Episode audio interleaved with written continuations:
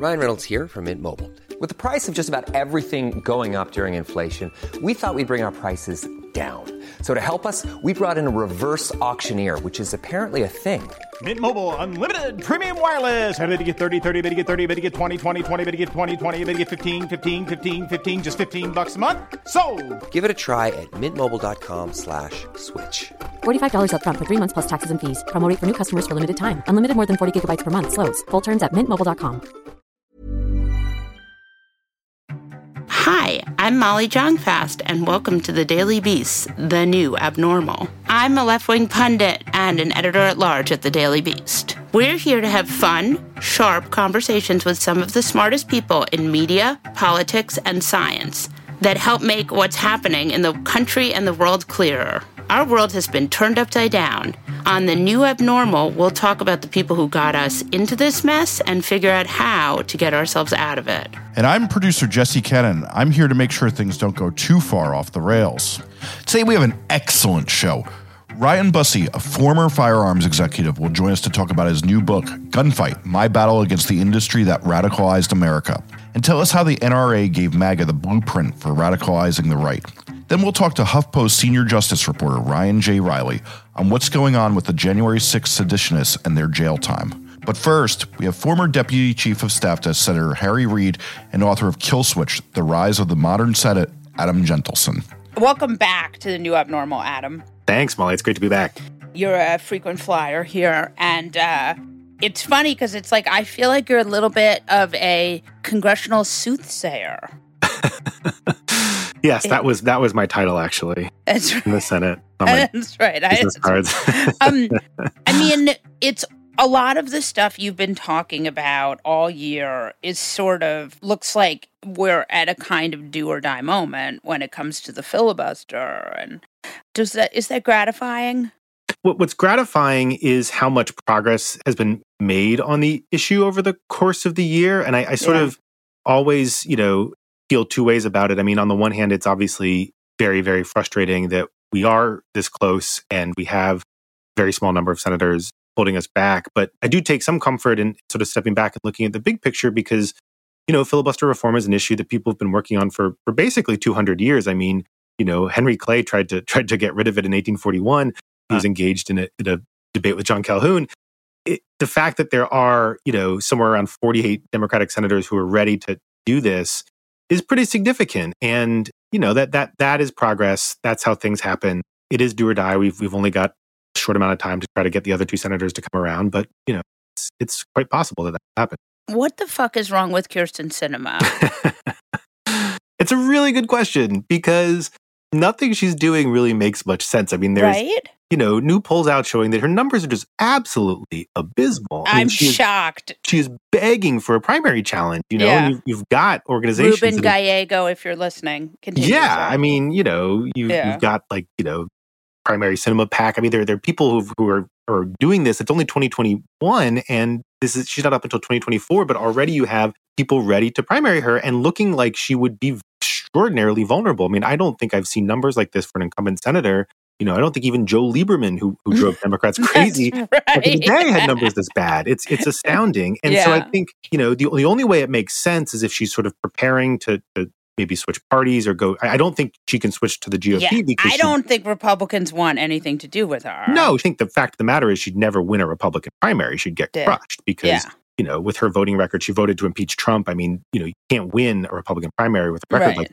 yeah. um, so it's it's it's quite hard to figure what she's doing. I don't think that there is a grandmaster strategy. I think even if she were to become an independent, that's a very difficult career choice to to make stick and make work. Especially when at the end of the day, you're still just a one term senator. Um, you're not a well known person like John McCain or Joe Lieberman, who Right. was you know the party's vice presidential nominee in 2000. So I think it's it doesn't make a lot of sense. Hopefully, she realizes that all she needs to do is just back Biden's agenda. Nobody's asking her to support like Medicare for all. You know what I mean? It's like do what Mark Kelly is doing. You know, Right. be a strong advocate for the president's agenda. That's the road to success. And I think there's still time for her to come to that realization. It's amazing, but she's in Europe now. She also, I mean, she went to Boston, she ran the marathon. I mean, some of us have jobs, right? Like, Right. I mean, that's what's astounding about this is this is not this is not her pissing off the left. This is her just absolutely failing to do like politics 101. Right. I mean, you know, her constituents say they, they can't reach her. Her there's another story out saying, you know, all of her allies, people who supported her in her election, haven't spoken to her in a year. And and here she is popping up in Europe Right. um, doing fundraising. It's just this is not good politics, not just from like a lefty perspective. This is just like basic politics 101 stuff that she is just completely failing at. So it's it's from not being hard an idiot perspective. But I just want to circle back to this for a second because you know a lot about what happens in the Senate and what's legal and what's not legal. How is she allowed to fundraise in Europe? Aren't you only allowed to take money from Americans? yeah, you can you can fundraise in Europe from Americans who are, you know, living overseas or But how are many overseas. people is that? Not not that many, but it's like so it, it- it's something that presidential candidates do because you can make sort of one stop and pick up a lot of cash, you know, in, in a quick stop. Because if you got all the Americans who are living in London to come to a fundraiser, you know, you, you can scoop up. It's it's a, it's it's worth an hour or two of your time if you're already traveling. It's it's more unusual for a senator to go over, and I think it kind of sounds like it's more of an excuse for a- a quick trip than it is like an urgently needed thing that that she needs or that the DSCC needs. Right. And I mean, obviously, like, how did, why does she care about raising money when she's so underwater and she's not up for reelection for another four years? Like, that's, You know, two weekends ago, she said she was going back to Arizona for a medical appointment, and then it turned out that there was actually a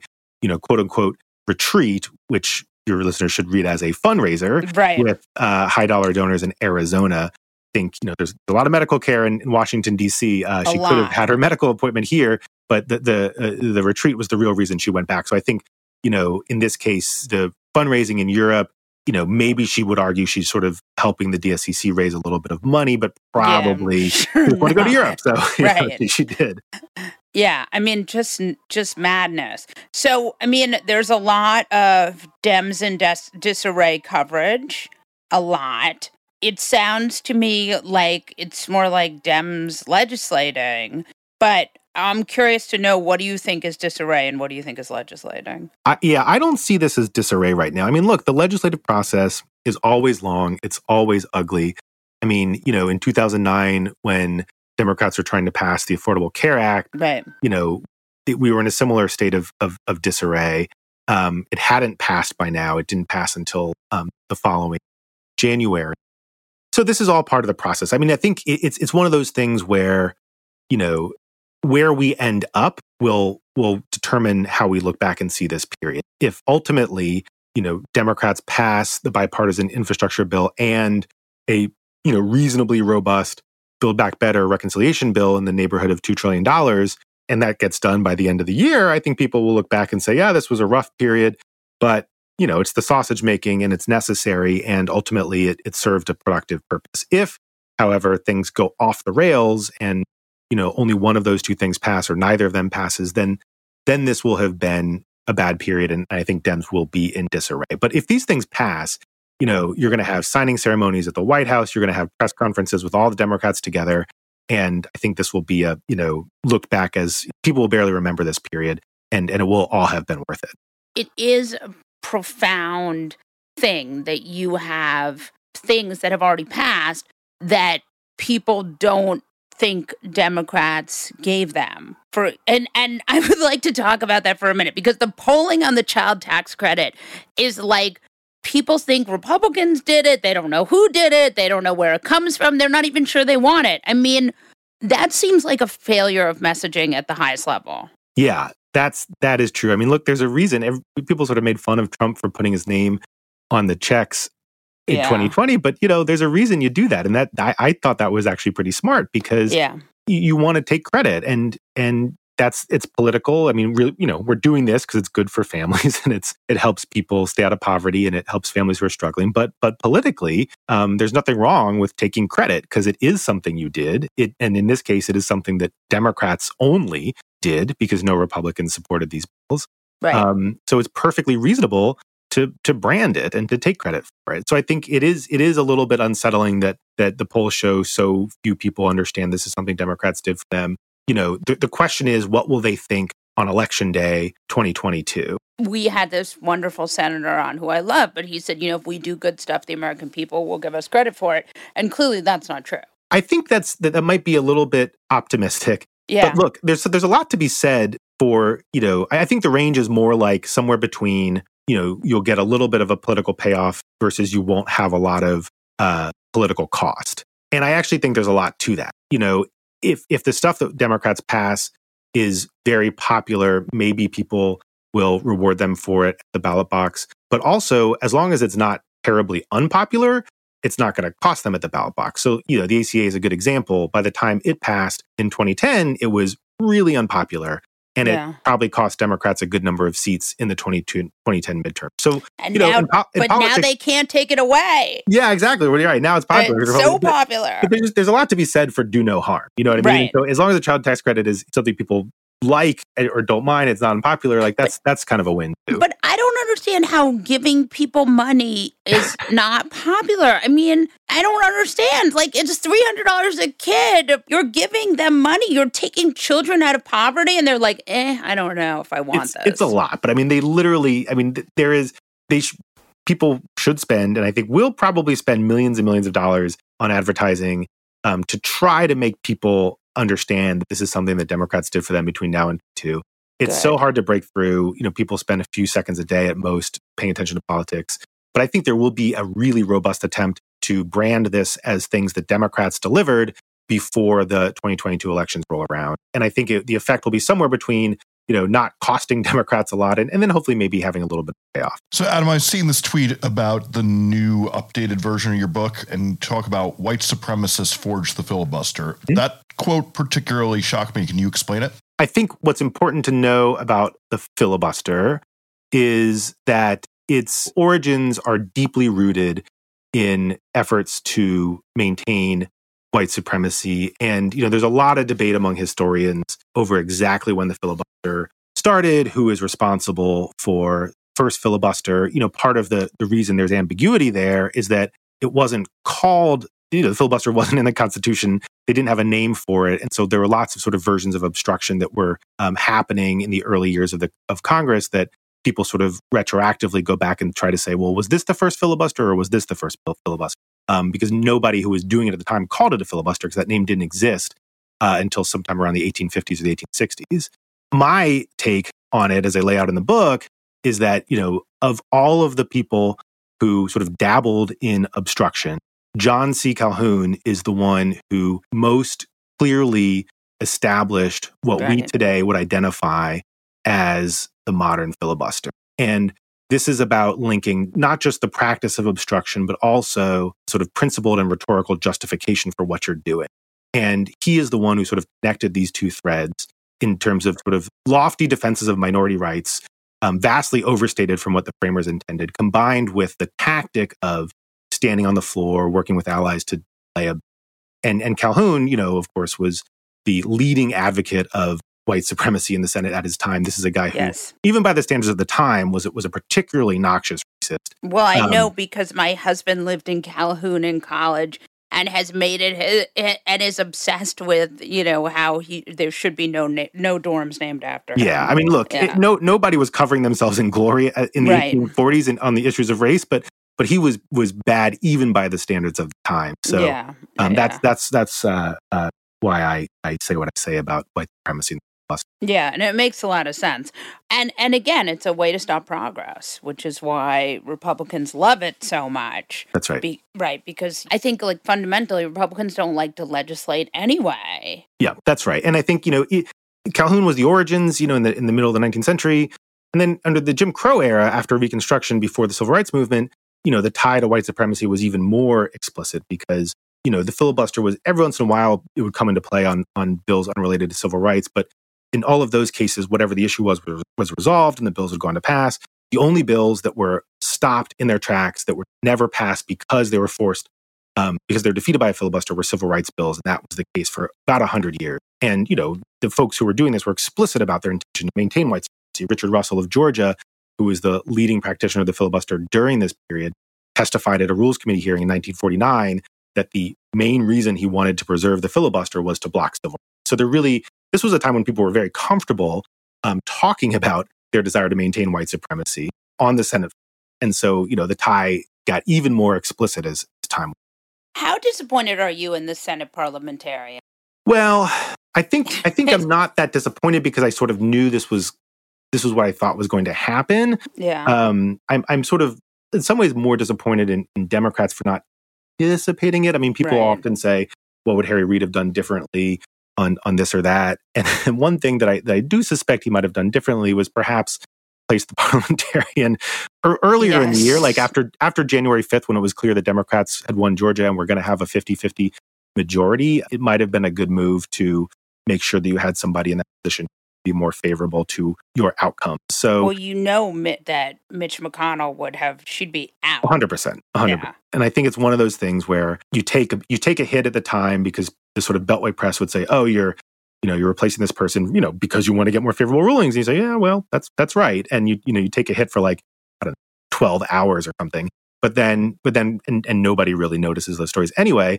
But then, you know, for the rest of the time you're in power, you have the possibility of getting your stuff passed. So that that is, I think, a missed opportunity there. But I do think there's Elizabeth MacDonough, who's the current parliamentarian, is relatively conservative on, on a lot of these issues, and I, I don't Right. think we're gonna we're gonna get a lot of favorable rulings out of her. Yeah, I mean, and meanwhile, the other guy, the guy the Republicans had was for uh, Arctic drilling and reconciliation. But que Exactly. sera, sera. Yes, it is. It is all in the eye of the beholder. We just need a someone whose eye is more favorable.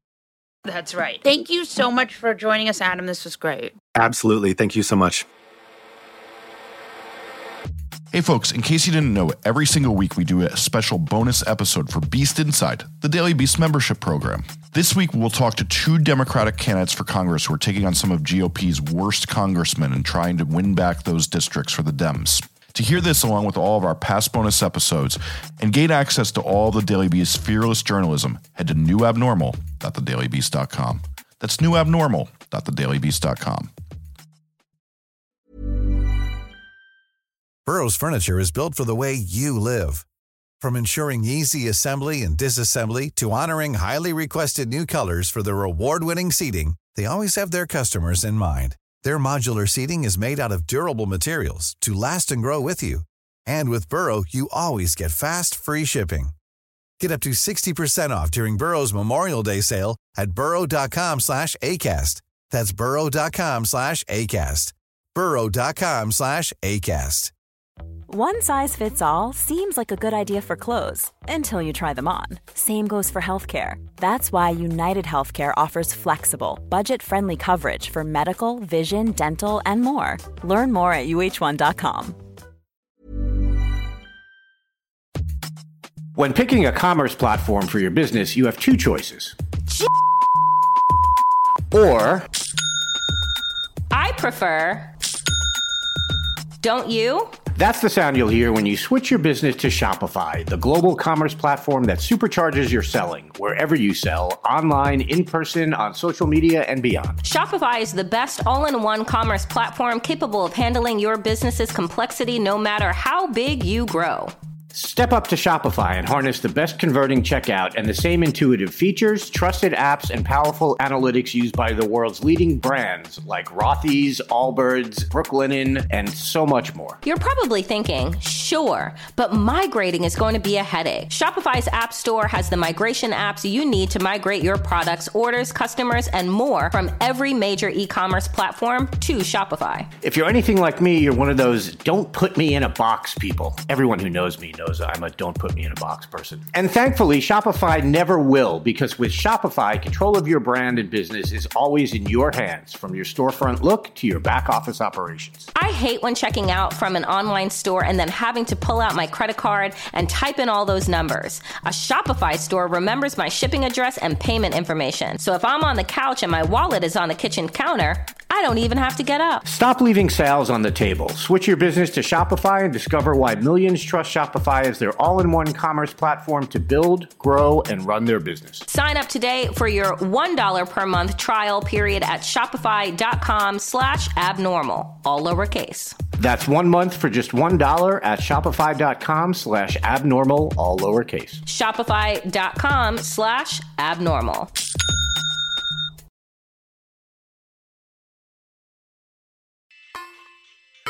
Ryan Busse is the author of Gunfight My Battle Against the Industry That Radicalized America. Welcome to the new abnormal, Ryan. Thank you so much for having me, uh, Molly Jong-Fast and Jesse. Great to great to be here. So you have a book that is like very much up our alley, and I want to talk to you first about how did you get into firearms? Yeah, so I think um, a good part of my book is explaining that to folks who don't quite understand what the near religious devotion to firearms are by so many people in well, it's everywhere now, right? But flyover country, especially. And uh, the way I got into it was I grew up on a on a rural ranch, and I joke that I was born with a shotgun in one hand and a rifle in the other. That's a bit of hyperbole, but it's probably not far from the truth. And a lot of the best parts of my youth were spent hunting with my dad or shooting with my brother or you know they were centered around firearms and guns became to to us this sort of thing that represented the best parts of your life or what you wanted things to be or what you hoped things would be, you know. And so after I graduated from college, I thought, why not get into something that I really love? And so it was kind of a dream for me, really. Um, it was like, it was like, is that a dog in the yeah. background? You're, you must you now since you're on this podcast, you must explain to us what kind of dog I'm is. sorry, but I've got bird dogs and I've got a wire hair, a German wire hair, and a Brittany Spaniel, both of which uh, see a deer out the window and they're very distressed by it. Excellent. All right, so continue on. So yeah, so I, I, you know I got into the industry thing like a kid who wanted to play baseball. It was almost like I made the major leagues, and so it was a dream job for me. But early in the industry, you know, in my time in the industry, which I got in in 1995, it was still infused with this sort of responsibility and decency, um, much like our politics was in the in the way back years of the 1990s. Right, there were just norms and lines you didn't cross, and the firearms industry was certainly like that. There were norms and lines that were not yeah. crossed, and and sort of the through line of the book is that the NRA and the firearms industry developed this modern radicalization that we see in our politics. It just you know, I lived through a time that preceded what we have now in Trumpism by about 10 years because Wayne LaPierre and the NRA essentially turned the firearms industry into radicalized politics. So, so can oh, you yeah. talk about some of the techniques they used to do that and how they paralleled what, what has gone on in recent years? Yeah, so the parallels are just frightening. You know, they're, all the things that you see in Trumpism were first developed by the firearms industry. A first and important one, I think, is this embrace of um, conspiracy theory. And I think that uh, the NRA sort of stumbled on it right during the Obama years. There were ads and speeches and everything where the NRA would say things like President Obama is going to rewrite the Constitution. And, and I think yes. they said it kind of looking around the room, and then people cheered, and they're kind of like, holy shit, they believe this. Okay, yeah. let's keep going. How about President Obama is going to outlaw hunting ammunition? And they cheered. And then President Obama right. is going to disavow your right to own any sort of firearm and they cheered, you know, and they just, and then they wrapped yeah. the flag around it, and then they put a Bible in its hand, and people just kept cheering. And I think they were like amazed, like, holy shit, we were just sort of making this up on the fly, but people believe it. QAnon really, I think, has its roots in Wayne LaPierre's NRA speeches of 15 or 18 years ago.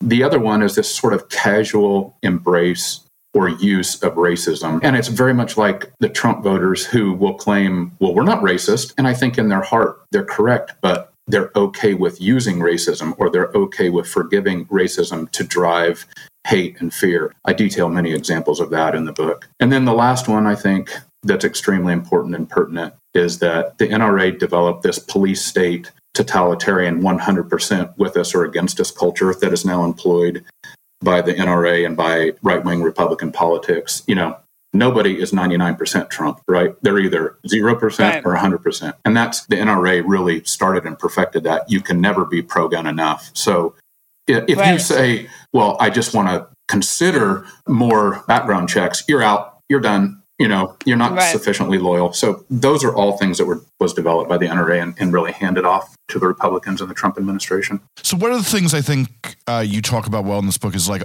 outsiders i come from a family of anti-gun activists. You often wonder is it a cognitive dissonance to not see the proliferation and ease of access to firearms versus just general greed? Can you talk about what your experience with the industry was of seeing how people are with it? I think there is force cognitive dissonance. I think there, you know, this is not an anti gun book per se, it is an anti gun radicalization book. And I, I think that the NRA wants to lean on the sort of respectable, decent parts of gun ownership as a way to provide social Right. cover for the parts that aren't very defendable. Once you overlay greed and quarterly capitalism with this sort of embrace of we will do anything to win the next election or make the next sale, then you you convince yourself that you're under attack from Jesse's family, right? Um, then Right. you can convince yourself of anything. We're now the Americans standing up against the big bad socialists trying to take our lifestyle away.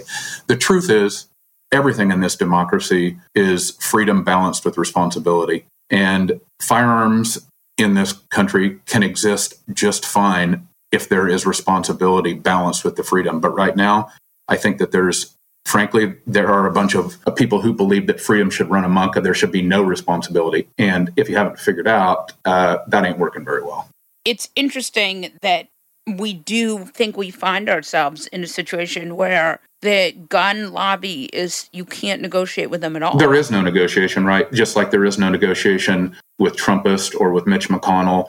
Or that's why the, these gun politics that I lived 15 years ago as they were developed, like they are our politics now. Mitch McConnell's not, his strategy is no.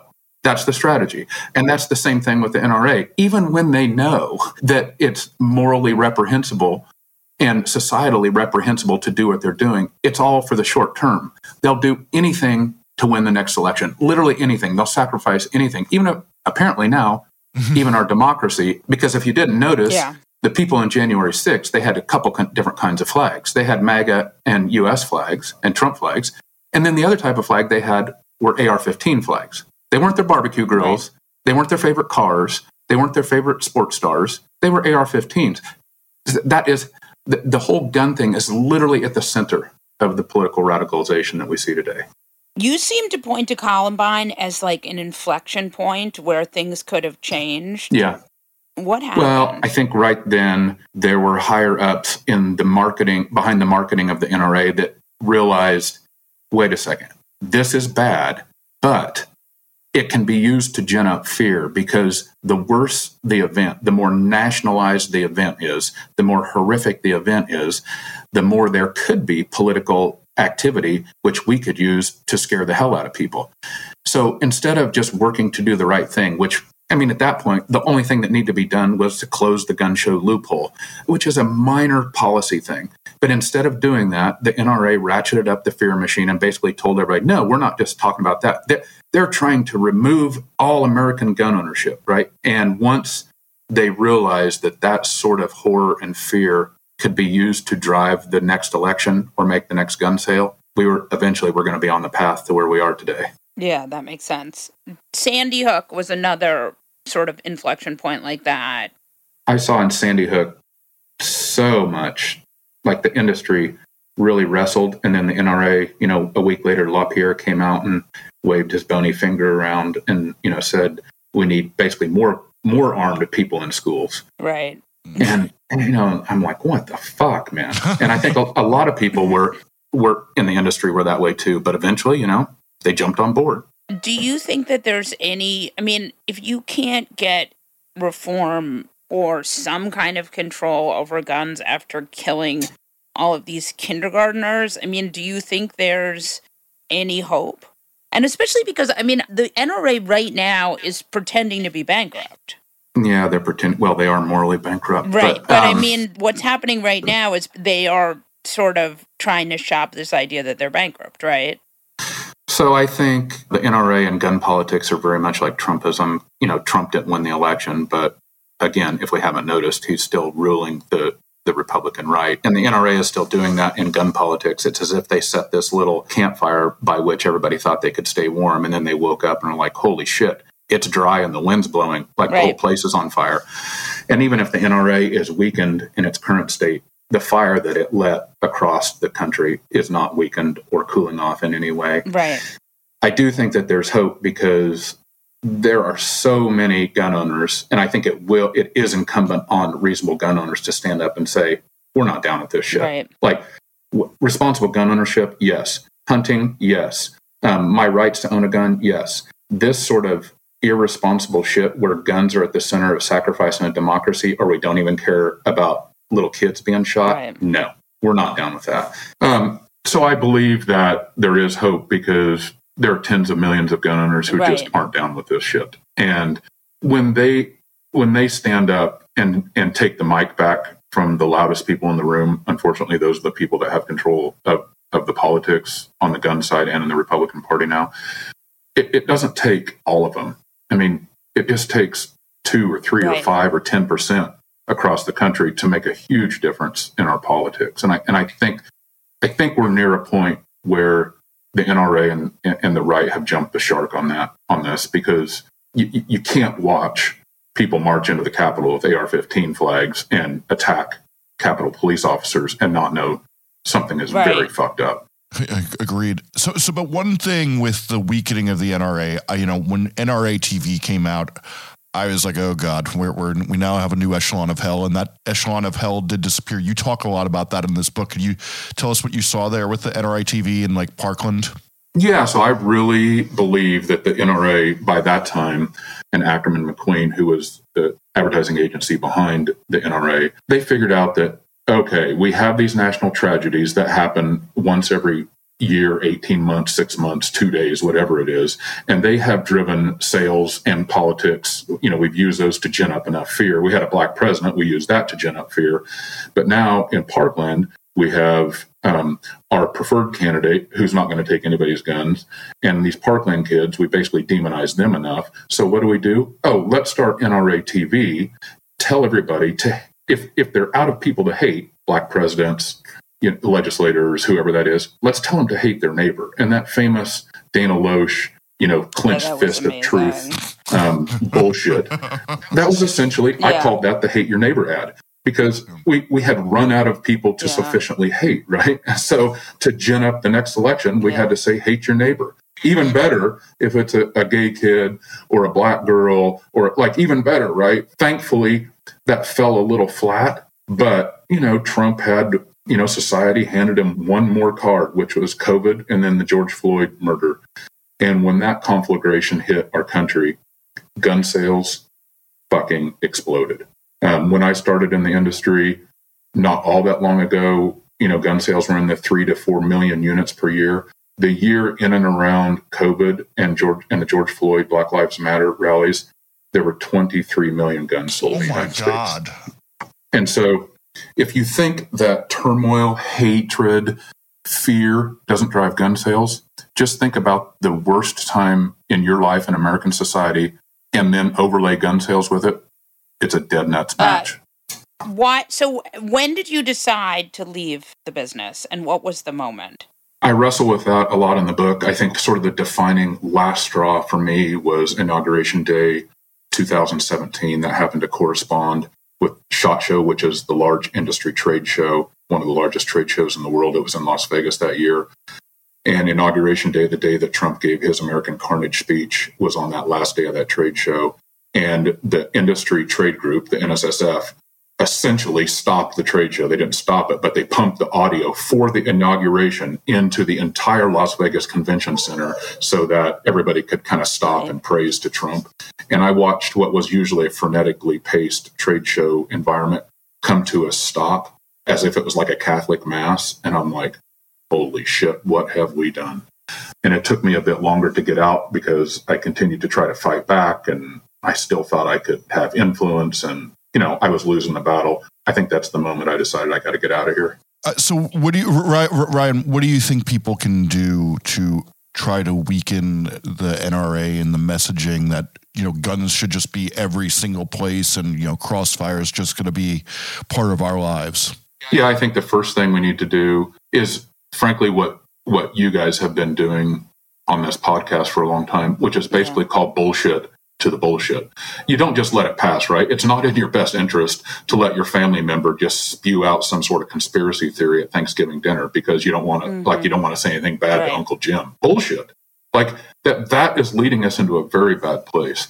I I think too that gun policy advocates like Jesse's family, they need to understand that there are good people who value guns in a good and a healthy and safe way, and we need to empower them.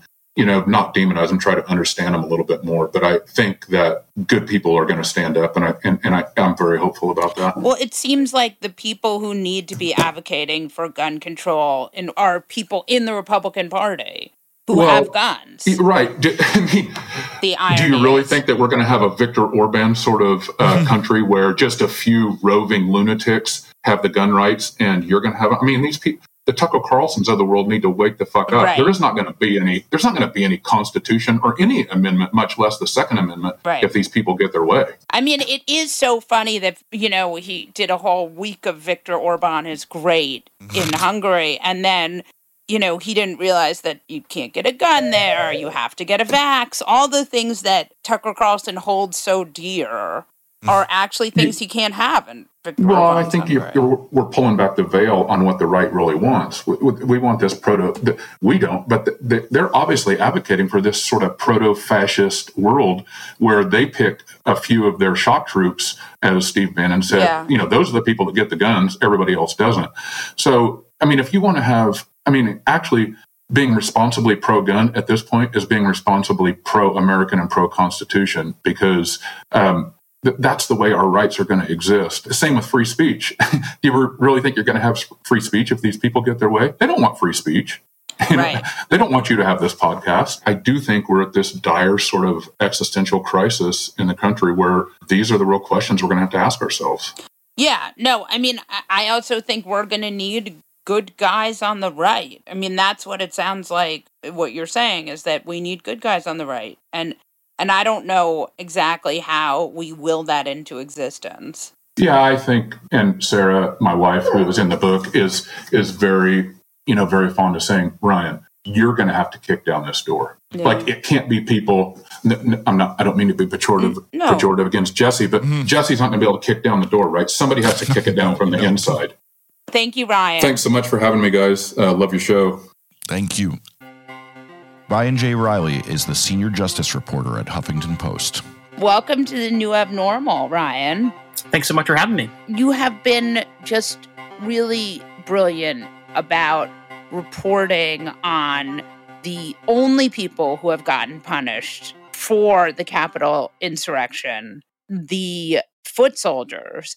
And I think you've done a, a meticulous job. And I'm curious to know how you got started doing this. Yeah, you know, I mean, as soon as January 6th happened, it was pretty clear that this was going to take over my beat. Um, and initially, you know, I was kind of not too happy about that, but I think ultimately it ended up being just a really fascinating investigation because this is the largest probe in FBI history. It just has so many different layers and so many different approaches and just a lot of really sort of unexplored areas of the law. And I mean, every day there's a new charge, there's a new guilty plea, there's a new court hearing, there's just development after development after development. And it takes, you know, a lot of journalistic effort and the efforts of other journalists as well to sort of get a handle on on this and really give Americans a sense of, of what's happening in this investigation. And, you know, I still don't think that most people will recognize just the the sheer magnitude of this investigation. We're talking about over, you know, nearly 650 people charged at this point. But in reality, based on the work of online sleuths, that's only about one fourth of the total universe of potential defendants because there were about 2,000 people who actually entered the Capitol. Um, and then you put on top of that another around 500 people who assaulted police outside the Capitol, engaged in some other sort of criminal activity that would be chargeable outside of the Capitol. So there really is just this massive caseload that is coming down. It's already sort of overwhelming the system. I think it's really important to pay attention to what's happening there. And, you know, as sort of justice is dispensed for what happened on January 6th. I think it's really exciting the way that you've been, and I think a lot of people have been a little more open to internet sleuths. Have did you have qualms about that? I did. You know, I mean, initially, I, I think that the the story that imi- initially always comes to mind is the uh, is the Boston Marathon bombing and sort of some of the bad sleuthing work that was done there. Will Um, you um just go into that a little more with a little more detail for people who don't totally know the story? Yeah, so I mean, initially, everyone was trying to identify the two individuals who, you know, obviously were involved in the Boston Marathon bombing, and there was just a massive amount of people who were focused on, you know, a couple of different suspects, and that went in a bunch of different bad directions, and people were misidentified and thought to be people who who they weren't. In the Capitol uh, case, it's actually at this stage, it's a little bit of the reverse, where there's more of like a core group of people who have done this for months and know that know things really well, know the Capitol building really well, know the suspects really well, who are now seeking to identify an even larger group of defendants. And because they've done this for so long, even when I'm dealing with people who I don't actually know their real identity, I do know their track record, and I know that they have a provable track record. This you know person with X screen name. I might not know where they're from, might not know anything about them, but I know that they've given me good information in the past and open source information in the past. And that's the thing about right. these sort of investigations is you can check the work, you can look at what they've they've found online and just basically compare and contrast that. And so it's something where you are able to vet this information.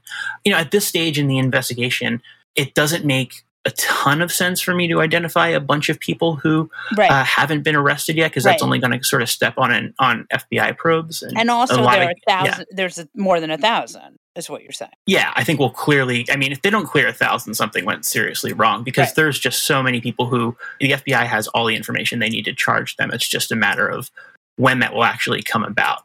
Yeah, so I mean, like I think that now at this stage, it's more just sort of waiting for that that sort of that sort of pipeline to open up a little bit because there's just basically things are being sort of jammed up right now in the system because the system can't really handle this capacity. So I know it's frustrating to some of the sleuths, but the FBI has been at least trying, you know, behind the scenes to give them encouragement that their work matters and show them the impact that it's having when charges ultimately come out. It it's so I mean, it is Right. People are very pissed off that things are taking so long. And I don't think they realize that the wheels of justice are not the same as, you know, there's protocol for this stuff. Totally. And I think not only is there their protocol, but just even organizing the logistics of an arrest is a tremendous lift, right? Because a lot of these, you know, FBI field offices are often centered in in cities in major right in major metropolitan areas, places where there's a significant population.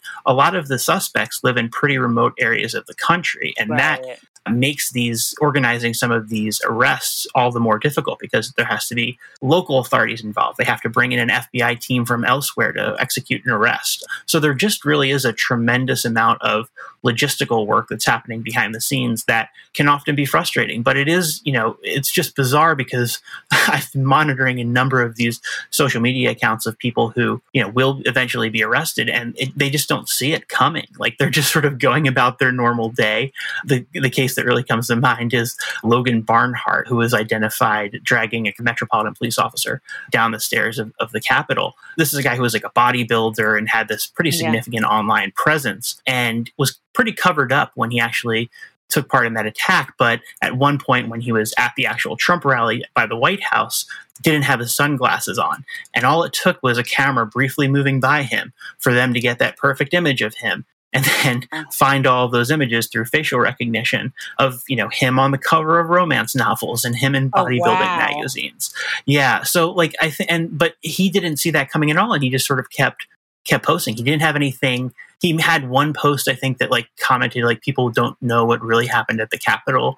Um, sort of referencing him him being there but but and then he also had all of you know his items of clothing that he worked at the capitol were all all of those components were in his other his other instagram posts. So he had that evidence just sort of sitting out there online thinking that he was never going to be caught.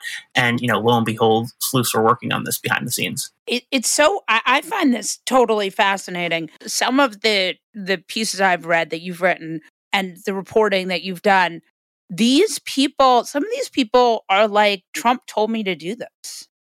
Yeah. I mean, that, I mean, a lot of these people are saying that they were invited to, yeah. to the Capitol by the president. That's been a major line of defense. And I think that especially you've seen defense uh, prosecutors make that pretty clear and say, hey, like, you know, this is the president's fault ultimately. Why are we going after the pawns? I mean, you know, if you look at a lot of the defense attorneys, it's not perhaps not surprising right. given where, you know, DC defense attorneys sort of fall yeah. into a certain political category for yes. the most part. Um, but it's, it is sort of interesting to have how those consequences have been dispensed because of course like the people most morally responsible really for what happened at the capitol are the ones who are facing the least you know actual real world you know legal consequences yeah. for it and these people who just sort of you know were following the leader to a certain extent are the ones who are really having their lives torn apart. And the collateral consequences, I think, are not something to, you know, to downplay. People have varying feelings about some of the sentences that have been handed down, Right. but, you know, overall, I think the consequences publicly of, of having your name associated with this for the rest of your life are, are, are going to be somewhat significant. But if you, I just want to dig deep, dig down on this for one second because it's just curious to me. If these people are being judged, you know, if, and there are some sentences that really do sort of hit at this idea that it really wasn't their fault, that they were taking direction from, you know, they were doing what they were told. How is it possible that then there isn't a larger criminal probe against the people who were telling them to what to do. Like, I mean, if you had a drug dealer who went to jail and said, "Well, I'm dealing drugs for this guy," you would then go to the guy who you were. deal do you know what I mean? Like, just talk me through why there why this doesn't like trickle up. Yeah. I mean, the First Amendment concerns, I think, are the, the major, major hurdle there. The only way that someone could be really charged is if they were involved in specific planning for violence beforehand.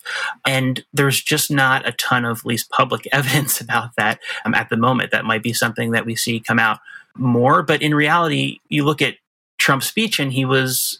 Uh, I, he he made a comment in there about you know peacefully peacefully Right, right, like right. that would gut any case against him even if he did it in sort of a sarcastic tone because of the you know the first amendment I- implications there right? Like you should be able to organize a rally or a march to to the capitol. You should be able to say people should peacefully march to the capitol. That's Right. you know that's uh, so I, people were acting upon it's kind of what makes the conspiracy theories about a stolen election so potentially you know i mean obviously what we saw ultimately they had consequences right like Right. because if you actually believed the election was stolen logically this isn't that unexpected of, a, of an outcome. If you Right. actually believe that there is this massive criminal conspiracy to steal America from under your feet, it would make sense that you would do something about that. And you didn't just go down there and hold up a little sign because you thought this was 1776 2.0. oh, You might actually do something about that. So I think that's just what made this so volatile and such a dangerous mix. And it's sort of, you know, the ultimate question that I think might be answered by the January 6th committee is what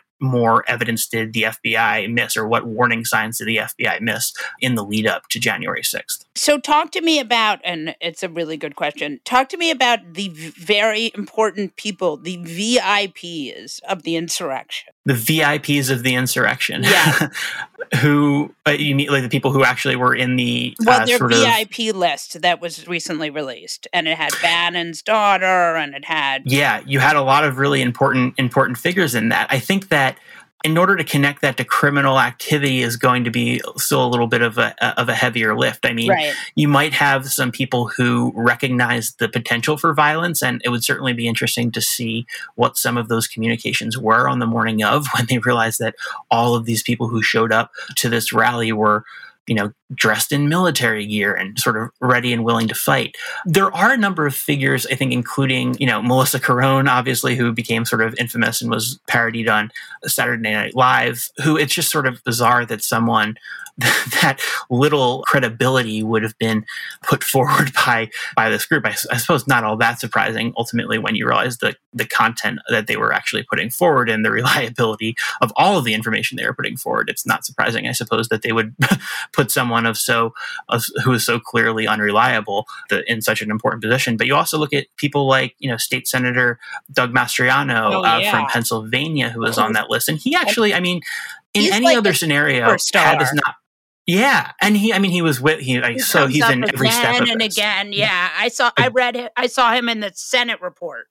That's right. Yeah, and he also like he palled around with a bunch of these people who were, you know, domestic terrorists, right? He the one guy who was arrested actually the day of the hearing over the summer where all the four police officers testified.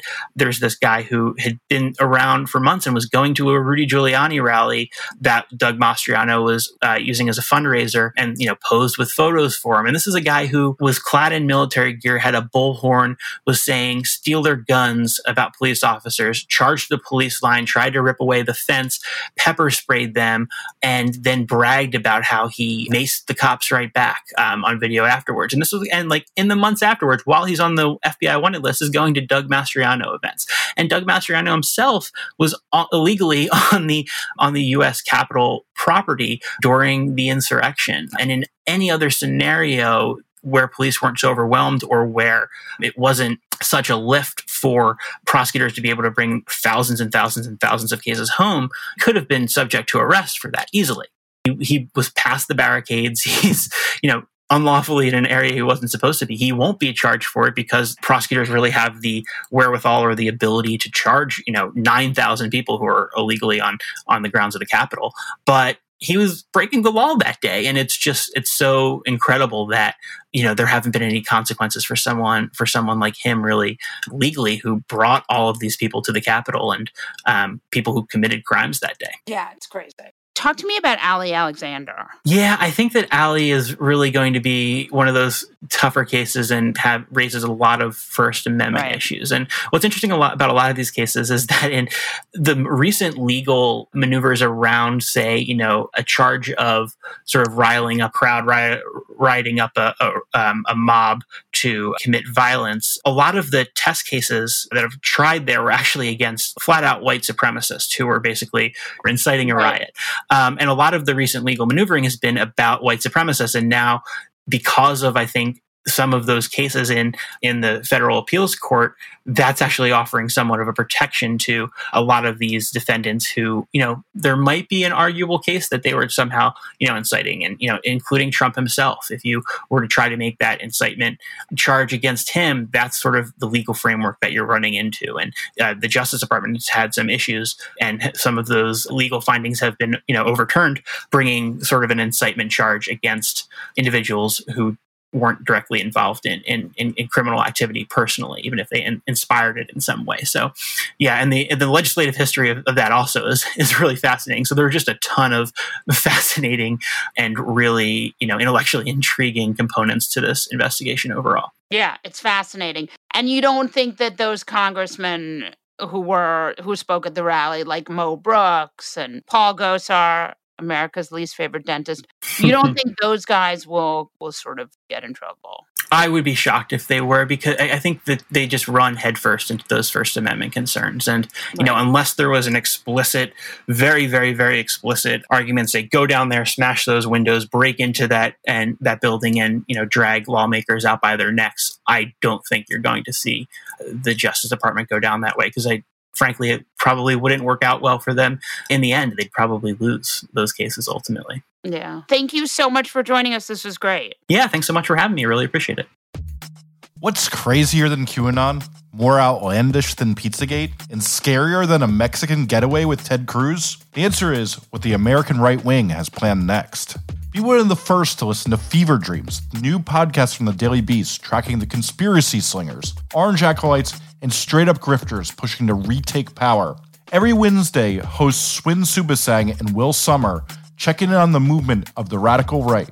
Head to thedailybeast.com slash podcasts or your favorite podcast player to catch the first episode and get subscribed. That's Fever Dreams, which you can subscribe to wherever you get your podcasts.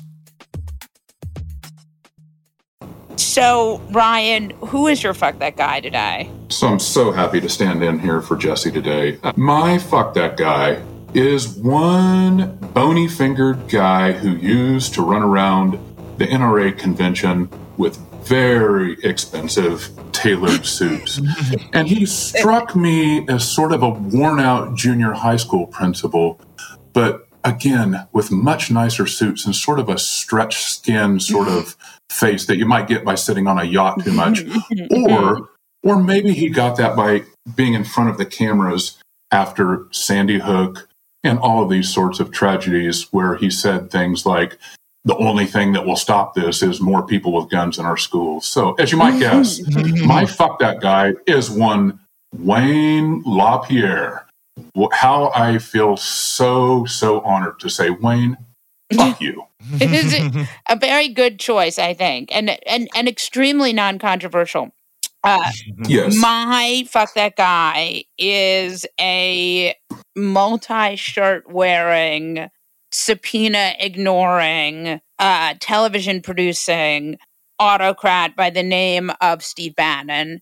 Congress is trying to figure out whether they're going to have to lock him up. He's trying to claim executive privilege, even though he hasn't been work employed in the executive branch in more than a thousand days.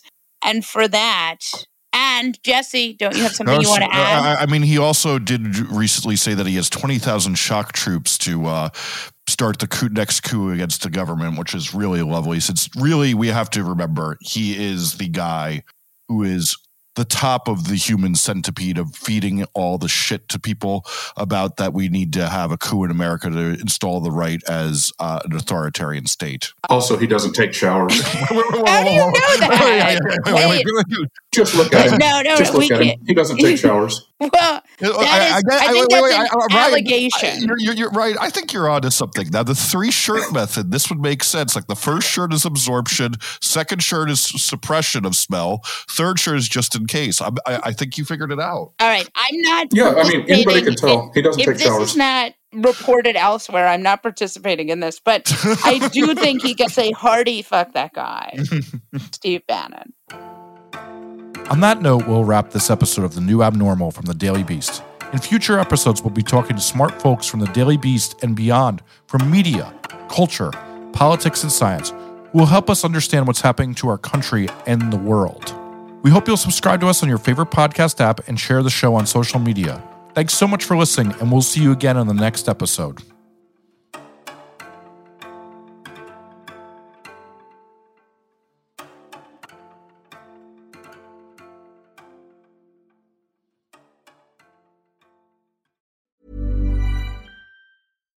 Hi, I'm Daniel, founder of Pretty Litter. Cats and cat owners deserve better than any old fashioned litter. That's why I teamed up with scientists and veterinarians to create Pretty Litter. Its innovative crystal formula has superior odor control and weighs up to 80% less than clay litter. Pretty Litter even monitors health by changing colors to help detect early signs of potential illness. It's the world's smartest kitty litter. Go to prettylitter.com and use code ACAST for 20% off your first order and a free cat toy. Terms and conditions apply. See site for details.